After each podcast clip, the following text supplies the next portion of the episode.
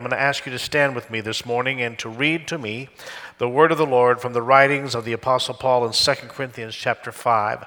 I'll give you just a second if you're turning in your own Bible, 2 Corinthians chapter 5. And we'll be reading, you'll be reading verses 6 through 10. Would you read loudly, please? Let's go. So,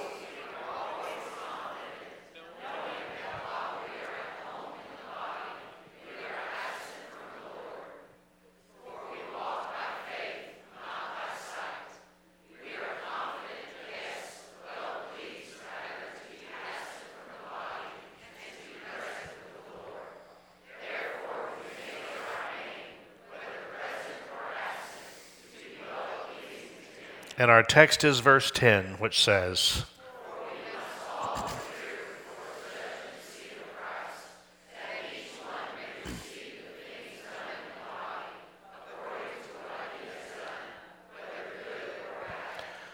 The grass withers and the flower fades, but the word of our God shall stand forever.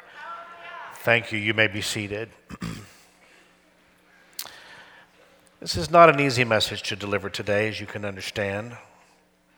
Hard as I've tried to work my way around it, if I speak to you with integrity, I will have to say some things that are hard to hear. Please know that I do not consider myself an expert. Anything that I preach from this pulpit, I am working through in the process, asking the Lord to work His word in and through me, just like you. I'm in the process of working through it. But also, please know that I'm your pastor. I love you, and I speak the truth in that love for you. This is not a trendy nor fashionable message. It's not on the top 20 list of most comforting sermons that are being preached around the country these days. It will not be popular, but I will give you the truth today from the word of the Lord. The uh, New Living Translation presents our text verse, verse 10, in this way for we must all stand before Christ to be judged. We will each receive whatever we deserve for the good or evil we have done in this earthly body. The Bible makes it perfectly clear that there is coming a day. Choir sang about it today. We've heard it about it in our time of worship. There's coming a day when Jesus Christ Himself will return from heaven. He will raise from the dead those who have died in Him and he will change those believers who are living into his image. We call this, and we know this is known to the church as the rapture of the church. Now, some of you may be hearing this for the first time, most of you know it. The word rapture is not in the scriptures, it's not there. But the scripture does say that we will be caught up, caught up together. The phrase to be caught up when translated from Greek to English, means to be raptured. The trumpet of God shall sound, and the dead in Christ shall rise first, and then we who are alive and remain shall be caught up together to meet the Lord in the air, and so shall we ever be with the Lord. Paul always concludes that by saying, Therefore, comfort one another with these words. In 1 Corinthians chapter 15, Paul speaks of our final victory when he says this and I'm reading from the King James Version. Some things just, you got to do it. Now, now, this I say, brethren, that flesh and blood cannot inherit the kingdom of God, neither doth corruption inherit incorruption. Behold, I show you a mystery. We shall not all sleep, but we shall all be changed in a moment, in the twinkling of an eye, at the last trump. For the trumpet shall sound, and the dead shall be raised incorruptible and we shall be changed. For this corruptible, must put on incorruption, and this mortal must put on immortality. So when this corruptible shall have put on incorruption, and this mortal shall have put on Im- immortality, then shall be brought to pass the saying that is written Death is swallowed up in victory. I'm here to remind you today that Christ has conquered death, hell, and the grave forever. O death, where is your sting? O grave, where is thy victory?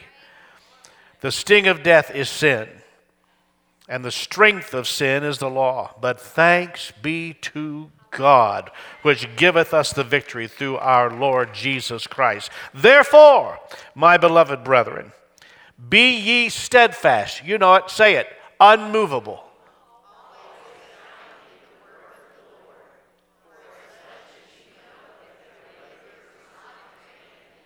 Hallelujah. Dear Bethesda, we have an incredibly bright future ahead of us. For the path of the just is as a shining light that shineth more and more into the perfect day, Proverbs tells us. One of these days, time will fall exhausted at the feet of eternity. One of these days, we will drop this mantle of flesh Step out of the narrow circumscriptions of time and enter into the unlimited expanses of eternity. One day, every day will be Sunday, and the Sabbath will have no end. These mortal bodies, these fleshly bodies, which are decaying right now, will be clothed with a new body. Who's ready for yours? Because there will be no more death, no more curse, no more tragedy, no more trouble, no more cancer, no more pain, no more tears, for the former things are passed away. I have a mother over there. I have a father over there. Both of Becky's wonderful parents are over there. My beloved pastor is over there. And just like you, I have many friends and family over there. But most of all, I want to see Jesus face to face and thank him for what he has done for me. He saved me. He's redeemed me. And because of what he has done, I have no dread or fear because he has conquered death forever. Somebody say hallelujah in this house today. However, before that happens, I have to stand at the judgment seat. And you too, I pray, will stand at the judgment seat of Christ. Why do you say that? Because if you are saved, you will appear at the judgment seat. If you are not saved in this house today, you will appear at the great white throne. That is simply the fact. The great white throne judgment is for the dead, small and great, standing before God, whose names are not written in the Lamb's book of life, according to Revelation 20:11. The only people who should be trembling now are the people who are not saved, for they will be judged for their sin.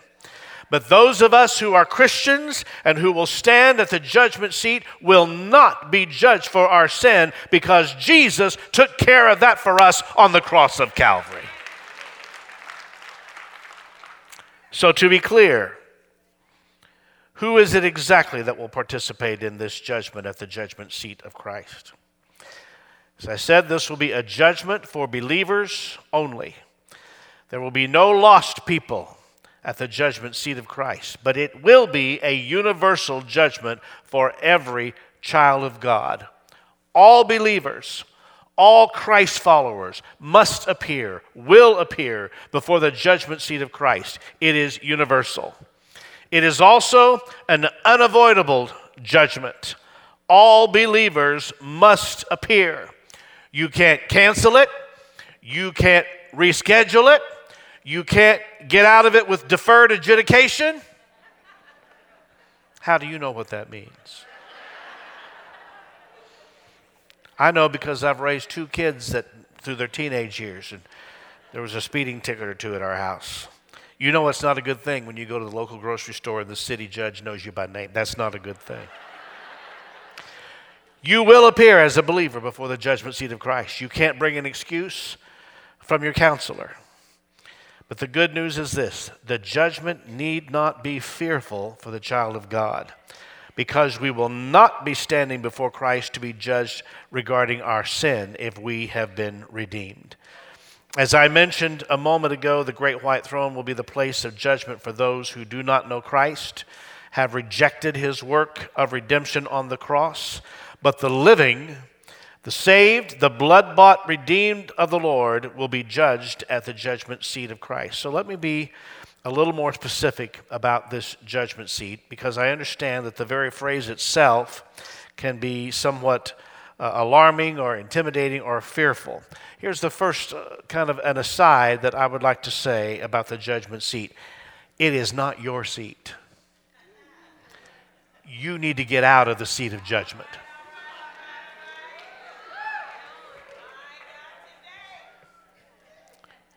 Did that make it from here to there?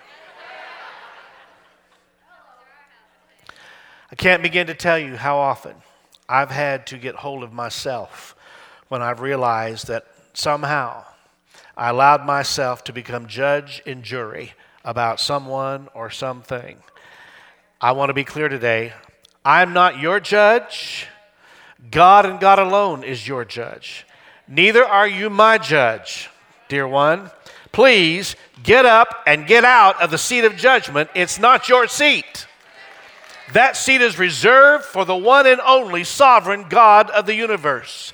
That seat is reserved for the one and only who has the right to judge all of us. Please take your seat someplace else. In the Greek, the word for judgment is the word bema, B E M A. Can you say that word with me? Bema. That is why this judgment seat of Christ is also known as the Bema seat of Christ, or the Bema seat. You may have heard that. It's a different name for the same thing. During the Olympic Games and the Isthmian Games, which are the, were the uh, games of ancient Greece held uh, both the year before and the year after the Olympic Games, every competing athlete had to appear before the Bema, before the judgment seat, to testify that they had not done anything to disqualify themselves from participating in the games. And they could not compete until the judge re- rendered them qualified to participate in the games. Well, you and I who have been saved, bless the name of the Lord, are already qualified to participate in the games, which means we will stand before the judgment, but not about heaven or hell. Because we took care of that when we trusted Christ as Savior, but rather we'll be standing there for our rewards. So, this Bema seat or judgment seat of Christ, it's universal, it's unavoidable. You can't get out of it, you can't reschedule it. And for many of us, it will be unthinkable because we will be judged for the deeds we have done in this body, whether good or evil. That's what you read to me this morning from the Apostle Paul. The good news is this if you make it to the judgment seat, you're not going to hell. And you ought to lift your hands and shout glory if you're standing at the judgment seat. But you will be there to see what kind of reward you're going to receive. And here's how it will happen your works, the things you have done as a believer, will be tried by the fire, the word tells us. You will get into heaven, but you may smell like a fire sale on your way there if your works get burned up in the flame. So let's talk about works for just a second, because I talk to all kinds of people who seem slightly confused about this. Pastor, I'm not saved by works, I'm saved by faith. Yes. And I know that Paul said to the Ephesians, For by grace you have been saved through faith, and that not of yourselves is the gift of God, not of works, lest anyone should boast. Yes, Paul is speaking about your salvation. That's true. But we also know what James said in James chapter 2 faith without works is it's dead. So we cannot, church, completely discredit the value of works, which we have a tendency to do. When thinking of standing at the judgment seat, consider the words of John in 1 John 2, where he says, And now, little children, abide in him, that when he appears, we may have confidence and not be ashamed before him at his coming.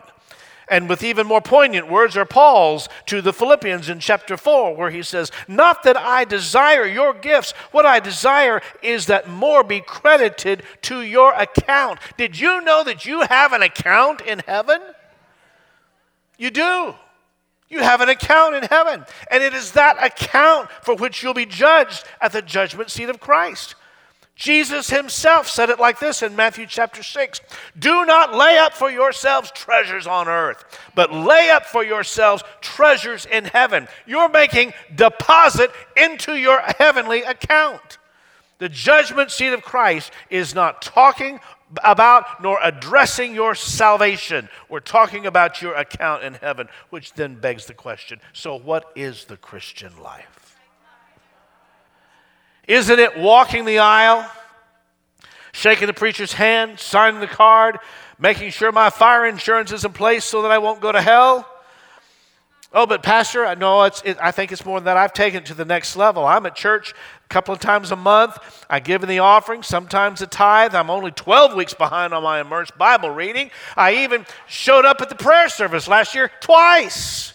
Doesn't that pretty much fill up my account in heaven? Well, let me tell you what the scripture says about our works and how they will be judged at the Bema seat you will appear before the Bema seat to see what kind of reward you're going to receive. Your works, the things you have done as a believer, will be tried by the fire. The scripture says there's two kinds of works there is gold, silver, and precious gems. And when they are burned in the fire, the fire doesn't destroy them, it purifies them. Some of you will be presenting those kinds of works before the Lord at the Bema seat. But then there is the other kind that we are told about in Scripture there's wood, hay, and stubble. And when you burn that in the fire, it is burned up, incinerated, and becomes nothing. Now, if that's you, you won't lose heaven, you just will not get a reward. Bethesda, you're thinking awfully loud this morning. I can hear you up here. I can hear that section of the balcony. I can hear that section. Of, I hear that back there. I can hear you. And what I hear is, Pastor, I don't care about the reward. I just want to get to heaven. That's what I'm hearing. Well, let me tell you what. I want to go to heaven too, but I want a reward to hand to the feet, of, lay at the feet of Jesus. After all this work, after all this sweat, after all the years of praying and preaching and singing, after all the music I produced and conducted, after standing for so many decades in front of this choir, doing everything within my power to get them to sing, standing on my head if I had to, I want to hear the Lord say, J. Daniel, well done.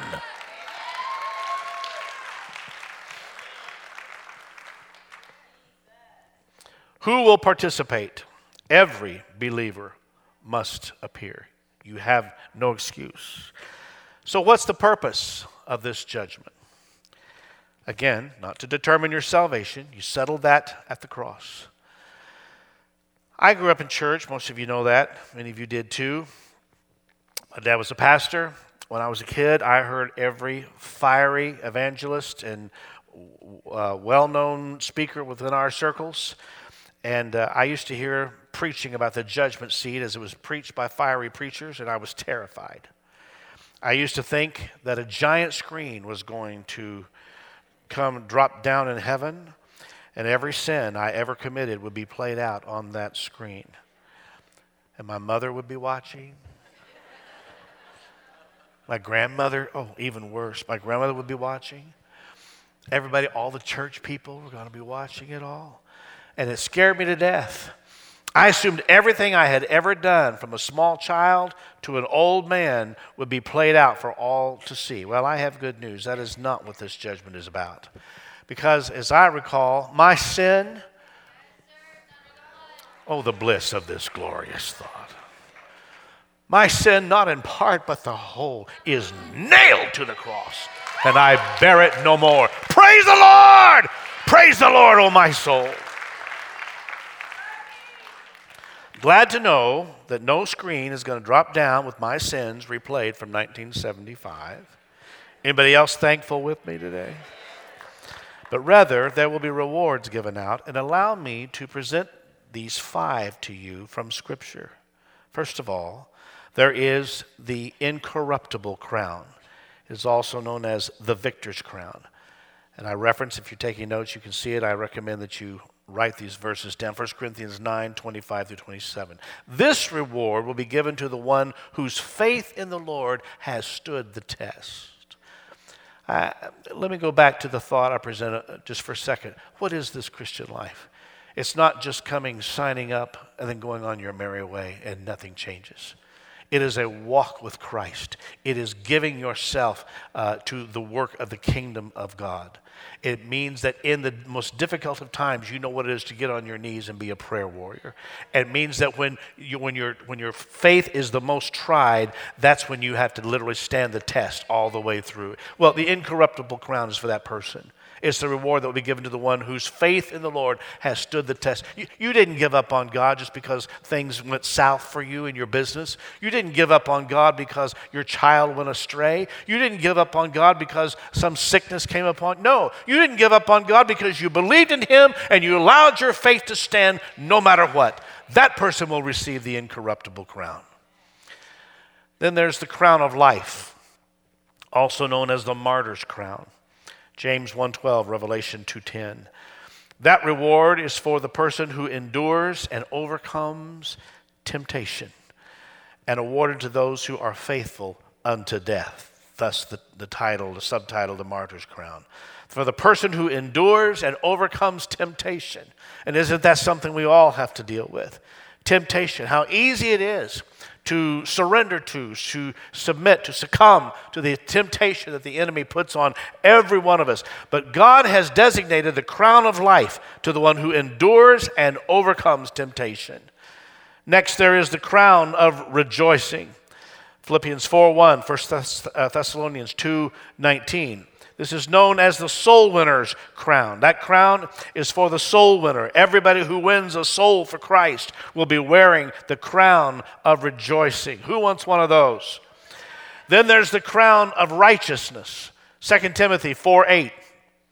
That's for the believer who lived in light of the fact that Jesus is coming again. You know, there's some people that just, eh, when you talk to them, all they can say is, I'm just glad the Lord's coming. Maranatha, the Lord's coming in. He's coming soon. And it will be awarded to those who love his appearing. That's the crown of righteousness. But here's the crown that I'm hoping to receive. I'm going for the crown of glory. 1 Peter 5, verses 2 through 4. That is the reward for faithful ministers of the gospel and faithful teachers of the word who have led and fed the flock of God. I really want the crown of glory because I've spent my entire life trying to lead and feed the flock of God in one way or another. But Bethesda, I got to let you know, there's something a little terrifying about this one. My greatest fear is this. The apostle Paul talks about it in 1 Corinthians 9:27. He says, "I discipline my body like an athlete, training it to do what I should." And he's talking to preachers here. Otherwise, I fear that after preaching to others, I myself might be disqualified. That is the warning to preachers of the gospel. If that's you today, if you are a preacher of the gospel today, you probably know this verse. But this is the warning that the Apostle Paul himself says. He fears that after preaching to others, he himself might be disqualified. After I have given my very life in service of the Lord, most of it in this house right here, after all the people that I have helped to gain the prize, I could be disqualified for the very prize that I helped someone else to gain. That's enough to make me and, uh, and every other pastor I know tremble. Because guess what, church? You can ruin your testimony in an instant of time. And a pastor is not exempt. Even if you're going to heaven, you can ruin your testimony. You can become ineffective while on this earth, cold, indifferent, lukewarm. Your passion for Jesus subsided because you've gotten busy with other things. Other things have occupied your affections and your interest and your time. You can become ineffective while on this earth as a witness to the cause of Christ. And the worst kind of witness is a witness on whose testimony you cannot rely. You and I need to be a reliable witness for the Lord Jesus Christ. I'll say it again. You and I need to be a reliable witness for the Lord Jesus Christ. People need to be able to look at your life and my life. Listen to me this morning. Need to be able to look at our lives and easily recognize that it was nobody but Jesus who brought you to where you are today. It's the only way you got here. And when you tell your story, don't forget to talk about how it used to be before God got his hands on you.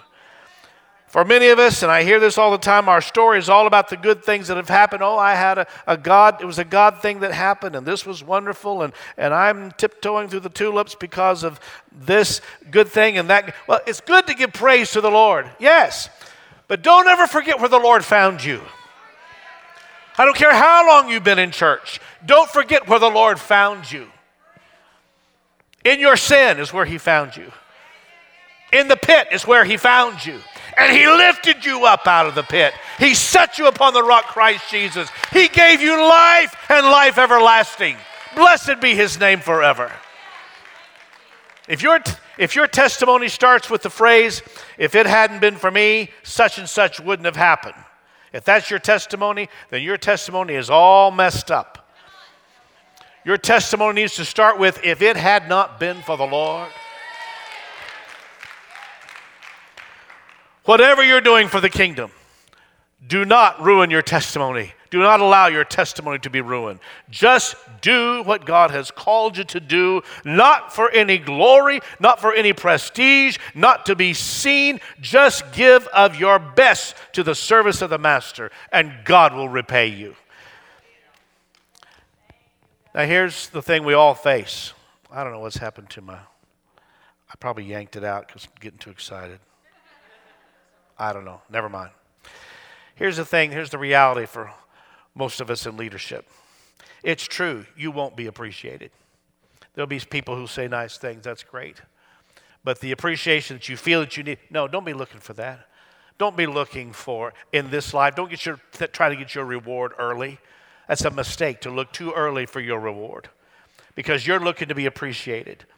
Yes, you'll, you'll probably be ignored. Uh, you, you probably easily could say, you know, I don't, nobody noticed I was even there. I could walk in and walk out, it wouldn't matter whatsoever. It's easy to feel ignored. You won't get the credit that you deserve. And we all love credit at the right time and the right way.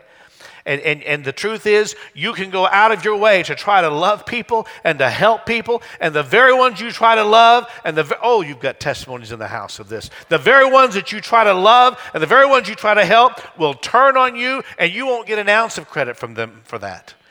But it goes like this We need not care about the applause of men. Just live for the day when he will look at you and say, Well done, thy good and faithful servant. The purpose of this judgment is for reward, but also the purpose of this judgment is for rebuke. Rebuke is a Bible word. Paul instructs young Timothy to preach the word, be instant, in season, and out of season. Reprove, rebuke, he says, exhort with all long suffering and doctrine. God will rebuke us at the Bema seat who have been Christians but have not served well. Yes. I know you may have a different image. I'm telling you what the Word of God says. If you have, as a Christian, if you decide to get lazy, lethargic, and you're working the kingdom of God, that there will be a rebuke for that person who has not served well. Some will say, Didn't I prophesy in your name? Didn't I feed the hungry? Didn't I do what you told me to do? Well, maybe you did all that, Possibly you did it with the wrong motive. The Lord will see that. Folks, the why matters. The why matters. Not only will there be rewards and rebukes, but there will be reaping at the judgment seat of Christ. Don't forget what Paul told the Galatians do not be deceived, God is not mocked. Whatever a man sows, that he will also reap. Not only will you reap what you sow, but you will reap more than you sow, whether it was good or bad. Now, typically, this is the time in a sermon like this where the pastor pours it on. And I want you to know I put a big old filter on myself right here, okay? But let me give you examples. Any examples I've ever heard really poured it on. It, like when you told that lie that you never straightened up, that you never cleaned that up, that's going to come up at the judgment. When you hurt someone and you never apologized, that's going to show up at the judgment. If you misused or stepped on somebody trying to get ahead, that's going to show up at the judgment. You won't miss heaven, but God is going to show you what you have been and what you have done. There will be rewards, there will be rebukes, there will be reaping, and there will be revelation. Let me tell you something. You can fool me, you can fool everybody else around you, but God knows exactly what's in your heart. And we don't like to hear this message. We'd rather hear the sugary stuff, but I'm telling you the truth. God knows, and you will stand at the Bema seat. What you truly are will be revealed at the judgment. At the judgment seat of Christ, you cannot hide your heart, it will be revealed. And I don't know about you, how you feel about it. I don't, I, but I want to live the life that I sing about every Sunday. I want to live the life that I pray about because I know that God sees everything. God hears everything. God knows everything. And God will reveal every word or deed that was in the heart of J. Daniel Smith. And I know that. So we have to live in such a way as to not forfeit our rewards that He has designed for us. He sees, He hears, He knows when you're right and when you're wrong. He knows you're down sitting, He knows you're uprising, He knows your thoughts even before you think them. Am I telling you the truth? Who will participate? What is the purpose? So let me try to give you a little relief here. How can you prepare? You can prepare by examining yourselves, first of all, to see that your motives are right. You know, Paul instructs us every time we come to the table of the Lord, we are to examine ourselves.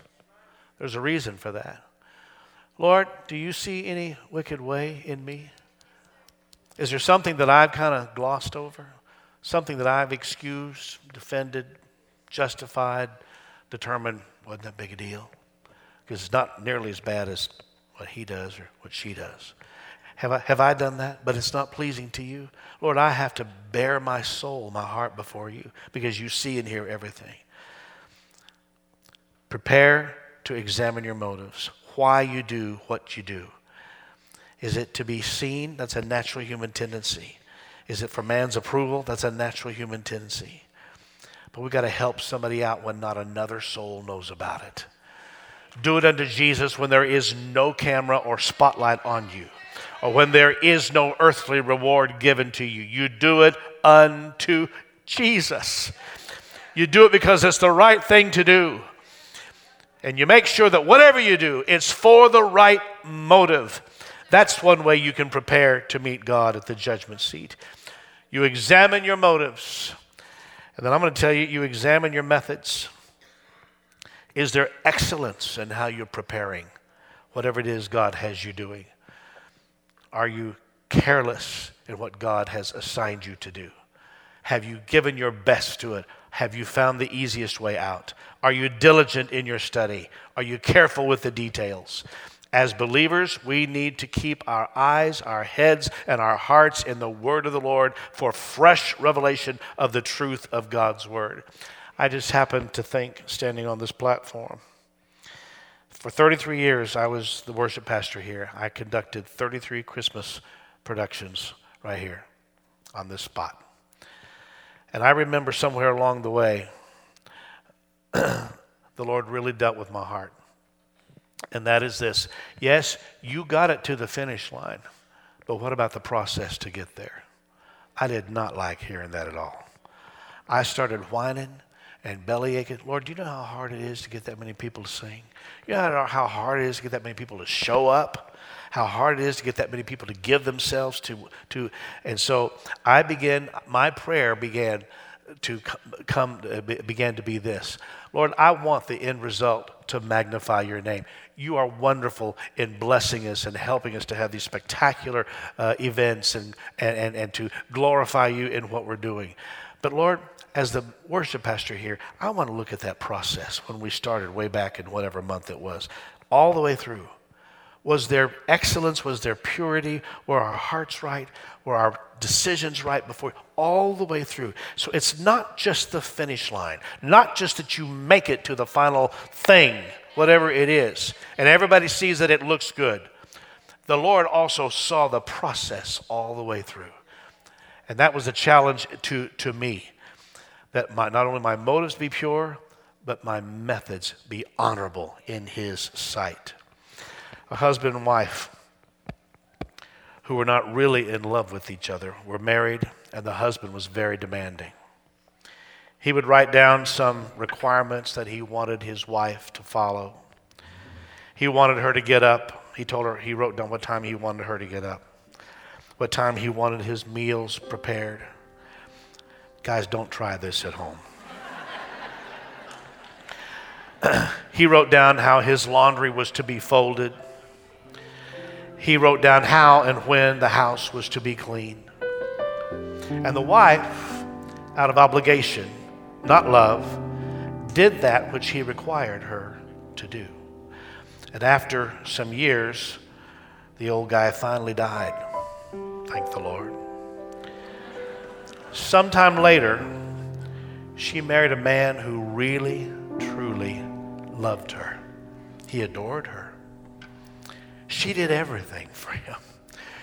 She did cook his meals. She washed his clothes. She prepared the house for him. She, she was really everything that a wife who truly loves her husband would be. She did everything that a loving wife would do. One day, while cleaning the house, she ran across the list of duties that husband number one had written down for her and that she was doing under obligation. As she read everything off that list, she discovered to her great joy that what she did for husband number one out of obligation, she was now doing for husband number two out of love. Because, church, love doesn't make you obligated, you obligate yourself out of love. Love doesn't make you obligated, you obligate yourself out of love. If you're like me, and I know that you are, the reason I love to come to the house of the Lord, I drove here for the same reason this morning that you drove here. You love to worship Jesus. You love the gathering of the people of God. You love to be where His presence is so dynamically felt amongst us. But the reason I love to come to the house of the Lord and lift my hands and lift my voice in worship is because I love the Lord. I just love Him. The reason why I do my best to treat people right and to pastor you as God gives me grace is because I love the Lord and I want Him to be pleased, as was in the text you read to me earlier. Now, I know what's written in His Word, but I do what is written because it's written on the walls of my heart, because that's my desire. When you know how to love people, then the judgment seat doesn't scare you at all. When you know beyond a shadow of a doubt that you've done your best to be honorable with all men, then the judgment seat does not frighten you one bit. In fact, a true believer is looking forward to the day when you stand before the Lord and receive your reward. I know people had the funeral one just yesterday. I know people who cannot wait to stand before the Lord and hear their well done because they know they have walked uprightly before the Lord. In the first verse of this fifth chapter of 2 Corinthians, where we read today, our text chapter, Paul says, For we know that if our earthly house, this tent, is destroyed, we have a building from God, a house not made with hands, eternal in the heavens. Guess what, church?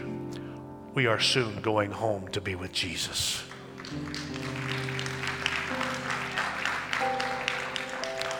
But before we get there, we have to stand before the judgment seat of Christ. And like you, I look forward to hear the Lord say to me at the judgment seat, Well done, thou good and faithful servant. Now enter into the joy of the Lord. Can you put your hands together and bless him as Pastor Brent says?